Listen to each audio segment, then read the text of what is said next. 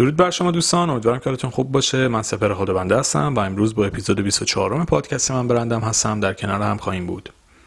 حتما واژه یعنی مخفف خودش در واقع سی آر ام رو شنیدین که مخفف Customer Relationship Management، مدیریت ارتباط با مشتری. اما خیلی از ما چیز زیادی از این موضوع نمیدونیم و در این اپیزود هم اتفاقا نمیخوام بهش اشاره بکنم، چون میخوام به یک نکته دیگه‌ای که یک صاحب بیزینس قبل از مدیریت ارتباط با مشتریاش باید بدونه اشاره بکنم.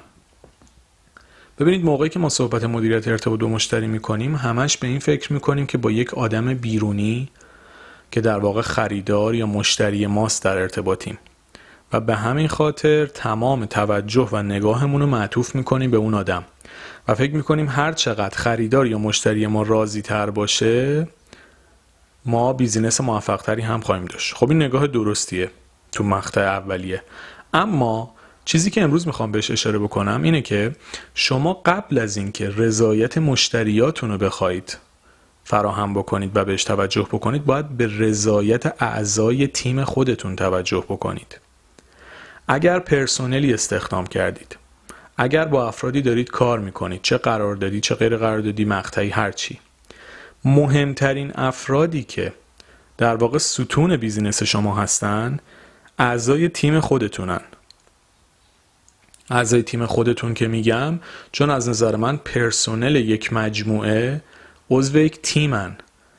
اگه یک بیزینسی میخواد موفق باشه نباید نگاه از بالا به پایین به اعضای خودش داشته باشه. یعنی ما توی یک بیزینس موفق نگاه ارزی داریم در واقع، نه طولی. حالا اینجوری بخوام بگم ارزی یعنی اینکه مدیر یا لیدر در کنار اعضای تیمش پا به پاشون حرکت میکنه. دیگه واژه رئیس رو باید بذاریم کنار برای یک بیزینس موفق. گذشت اون دوره‌ای که رئیس دستور میداد بقیه اجرا میکردن.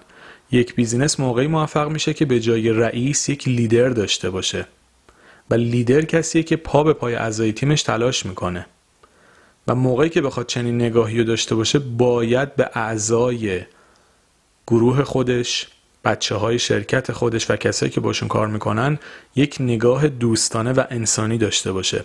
شما وقتی به عنوان مثلا صاحب یک رستوران به پرسنل خودت نگاه تحقیرآمیز داشته باشی، مثلا بگی این که مثلا کارگره یا این که مثلا آشپزی یا هر چیزی، این یک نگاه والا بماند که از نظر مثلا نجات پرستانه و غلطه و کار نداریم. نجات پرستی فقط به جنسیت مربوط نیست که کسی که توی رستوران خودش به پرسنل خودش یک چنین نگاه تحقیرآمیزی رو داره از نظر من آدم نجات پرستیه. ولی این نگاه رئیس مبارانه کلا غلطه توی بیزینس، یعنی داره منسوخ میشه. گذشت اون دورانی که یه نفر دستور میداد بقیه اجرا میکردن.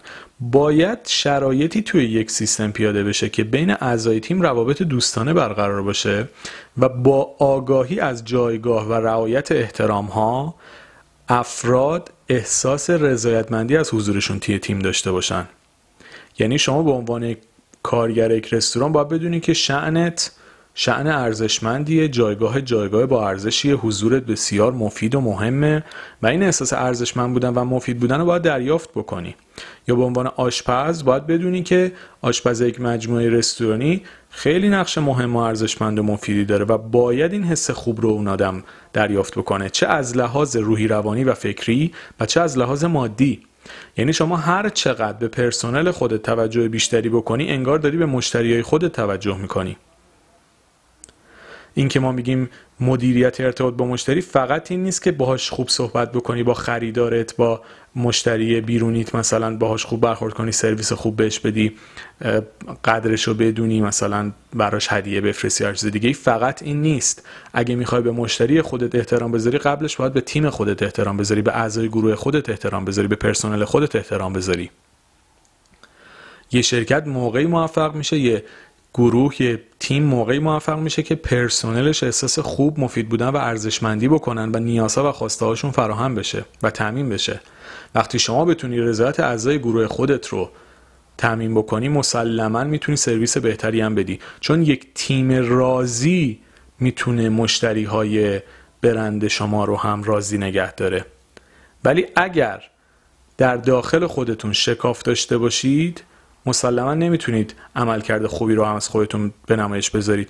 مثل تیم فوتبال میمونه که شما فکر بکنید تمام بازیکناش با هم درگیرن، مربی هم با بازیکن‌ها درگیره. این آشفتگی که در داخل اون تیم هست مسلما تو زمین بازی هم بروز پیدا میکنه و احتمال عدم هماهنگی بین بازیکن‌ها بیشتر میشه و احتمال شکستشون هم بیشتر میشه. ولی شما دقت بکنید تیم‌های برتر دنیا کسایی هستند که تیمای پایه قوی دارن و این بازیکن‌ها پایه با هم رشد میکنن و ارتباط دوستانه و صمیمی هم با هم دارن. شما مثلا یه نمونه خیلی جالبش واقعا بارسلوناه که بازیکناش سالها توی این تیم هستن، وفادارن، با همدیگه روابط خوبی دارن و موفقیتشون هم شما میبینید. بخشی از موفقیتشون به خاطر این روابط خوبیه که بین اعضای تیمشون شکل دادن. حالا توی یه شرکت، توی بیزینس هم همینه. شما اگه بتونید بین خودتون و اعضای تیمتون یک رابطه دوستانه، یک رابطه سالم و سازنده و رو به جلو تعریف بکنید، مطمئن باشید که بیزینستون هم رشد بیشتری خواهد کرد و هر چقدر بین شما و اعضای گروهتون شکاف بیشتری باشه، به همون نسبت کیفیت کارتون هم افت خواهد کرد.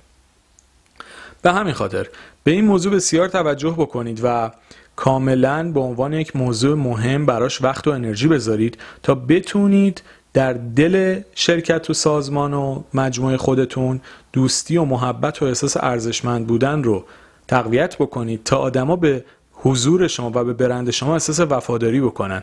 وقتی کسی به برند شما احساس وفاداری بکنه، احتمال اینکه ماکسیموم ظرفیت خودش رو برای کار هم بذاره بالاتر میره و این اتفاق باعث میشه که شما مجموعی موفقتری داشته باشید و بتونید به صورت طبیعی و در واقع به صورت کاملا روتین سرویس منظم و خوب و بهتری رو هم ارائه بدید و در نهایت این اتفاق باعث میشه که موفقیت بیشتری هم توی کسب و کارتون به دست بیارید.